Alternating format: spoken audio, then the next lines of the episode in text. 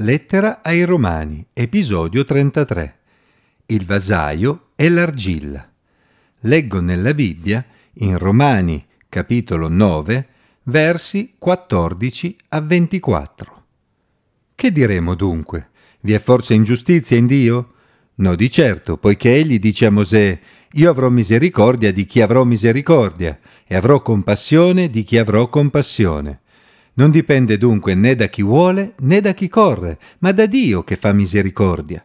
La scrittura infatti dice al faraone Appunto per questo ti ho suscitato, per mostrare in te la mia potenza e perché il mio nome sia proclamato per tutta la terra. Così dunque egli fa misericordia a chi vuole e indurisce chi vuole. Tu allora mi dirai, perché rimprovera egli ancora? Perché chi può resistere alla sua volontà? Piuttosto, o oh uomo, chi sei tu che replichi a Dio. La closa plasmata dirà forse a colui che la plasmò perché mi hai fatta così? Il vasaio non è forse padrone dell'argilla per trarre dalla stessa pasta un vaso per uso nobile e un altro per uso ignobile? Che c'è da contestare se Dio, volendo manifestare la sua ira e far conoscere la sua potenza, ha sopportato con grande pazienza dei vasi d'ira preparati per la perdizione, e ciò per far conoscere la ricchezza della sua gloria verso dei vasi di misericordia che aveva già prima preparati per la gloria, cioè verso di noi, che egli ha chiamato non soltanto fra i giudei, ma anche fra gli stranieri.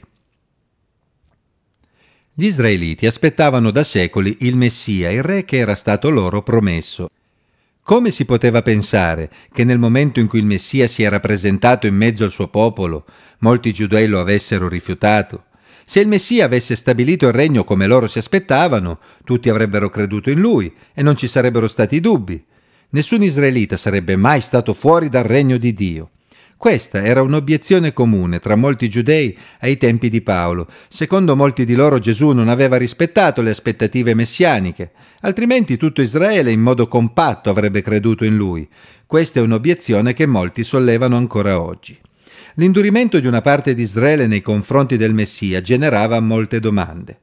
Come poteva essere accaduta una cosa simile? Dio avrebbe rigettato il suo popolo per quel motivo? Il fatto che gli stranieri potessero relazionarsi con Dio senza essere circoncisi confermava quella tesi? Dio si stava comportando con ingiustizia nei confronti di Israele, non rispettando le promesse fatte ai padri? In questa prima parte dei capitoli 9 a 11, l'Apostolo Paolo sta ricordando che già nella storia passata di Israele c'era stata una selezione, perché non tutti i discendenti fisici di Abramo avevano seguito le orme della fede di Abramo. Non c'è quindi alcuna ingiustizia in Dio, se non tutti gli israeliti avevano accolto il Messia, autoescludendosi dal regno.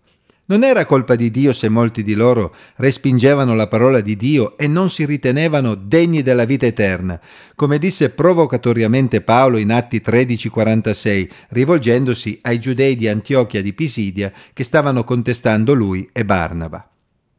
In fondo, ciò che stava accadendo non era diverso da ciò che era accaduto nella storia passata di Israele. L'Apostolo Paolo nella sua argomentazione richiama alla mente dei suoi lettori il dialogo tra Mosè e il Signore avvenuto dopo l'infedeltà di Israele che si era fatto un vitello d'oro come idolo, in Esodo 32.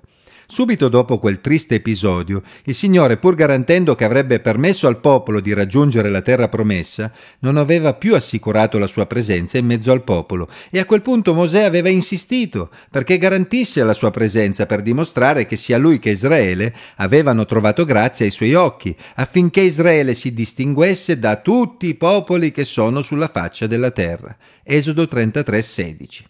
Il Signore aveva accontentato Mosè, ma aveva anche ribadito la sua libertà di agire. Farò grazia a chi vorrò fare grazia e avrò pietà di chi vorrò avere pietà. In sostanza il Signore stava facendo grazia ad Israele e avrebbe avuto pietà di loro. Ma essi non potevano pensare di avere l'esclusiva della sua presenza in mezzo a loro e soprattutto non potevano pensare di restare impuniti per sempre nel caso in cui si fossero ribellati, come era appena accaduto. Insomma, Doveva essere chiaro anche a Mosè che benché Dio li avesse scelti come popolo per portare avanti il suo piano, non potevano approfittare delle promesse fatte ai padri per ricattare Dio. Egli agiva nella sua sovranità e non aveva obblighi verso nessuno. Non era certo per i loro meriti che Dio avrebbe ancora mostrato la sua grazia verso di loro. Usando le parole di Paolo si può dire che non dipende né da chi vuole né da chi corre, ma da Dio che fa misericordia. E a questo proposito Paolo ricorda ciò che era accaduto al faraone. Dal libro dell'Esodo sappiamo che egli aveva indurito il suo cuore diverse volte. Basta leggere Esodo 7, versetti 13, versetto 23, Esodo 8, versetti 15, 19 e 32. Egli non si era piegato davanti a Dio nonostante le piaghe che il Signore aveva mandato sull'Egitto e a quel punto Dio avrebbe potuto distruggerlo in un attimo, ma gli fece dire attraverso Mosè e Aronne perché se io avessi steso la mia mano e avessi percosso di peste te e il tuo popolo, tu saresti stato sterminato dalla terra, e invece io ti ho lasciato vivere per questo, per mostrarti la mia potenza e perché il mio nome sia proclamato su tutta la terra. Esodo 9:16.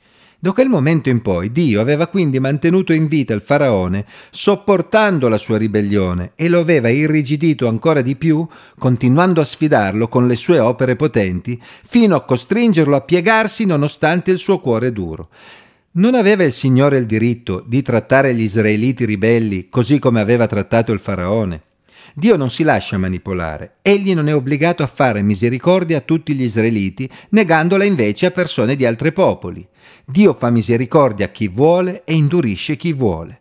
Gli israeliti non potevano quindi assumere un atteggiamento fatalista e dire che cosa posso farci se Dio mi ha fatto così? Se Dio avesse voluto che credessimo in Gesù, sarebbe stato più chiaro nel dimostrare che egli era il Messia. Ovvero, perché rimprovera egli ancora? Poiché chi può resistere alla sua volontà? Questo atteggiamento era proprio quello che molti di loro avevano già avuto in passato. Ecco perché Paolo fa riferimento a Isaia 29,16, quando il Signore dice: Che perversità è la vostra! Il vasaio sarà forse considerato al pari dell'argilla, al punto che l'opera dica all'operaio: Egli non mi ha fatto? Al punto che il vaso dica del vasaio: Non ci capisce nulla? Dio infatti si è comportato proprio come un vasaio nei confronti di Israele. La metafora del vasaio era nota ai lettori di Paolo in quanto è presente varie volte nelle scritture dell'Antico Testamento. In particolare, il brano già citato di Isaia 29,16 e i brani di Isaia 45,9 e 64,8 e soprattutto Geremia 18, versetti 1 a 6, evidenziano proprio il diritto del creatore, il vasaio, di plasmare la sua creatura, il vaso, come lui vuole, con l'obiettivo di ottenere un prodotto eccellente. Consideriamo ciò che accade quando il vasaio lavora l'argilla. Egli può modellarla a suo piacimento e correggere le imperfezioni finché raggiunge la forma da lui desiderata. Se essa si disfa, si legga Geremia 18 versetti 4 e 10, egli può ricominciare da capo per modellarla.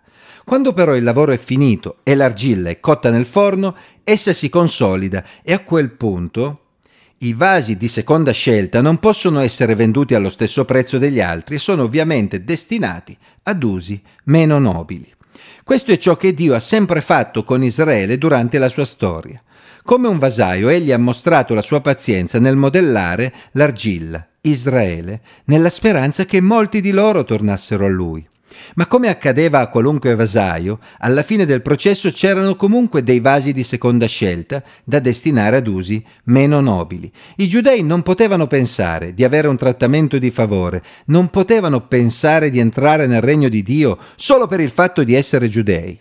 Era un dato di fatto che nel corso della storia dalla stessa pasta, cioè dalla stessa argilla, dallo stesso popolo, il vasaio aveva tratto senz'altro vasi per uso nobile, ma anche vasi che potevano solo essere destinati ad un uso ignobile. Essi non potevano pensare che i vasi destinati ad uso ignobile fossero solo appartenenti ad altri popoli.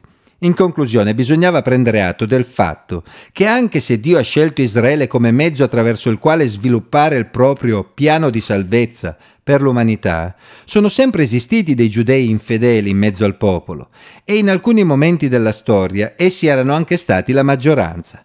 Si pensi ad esempio alla situazione ai tempi di Geremia, prima dell'esilio a Babilonia.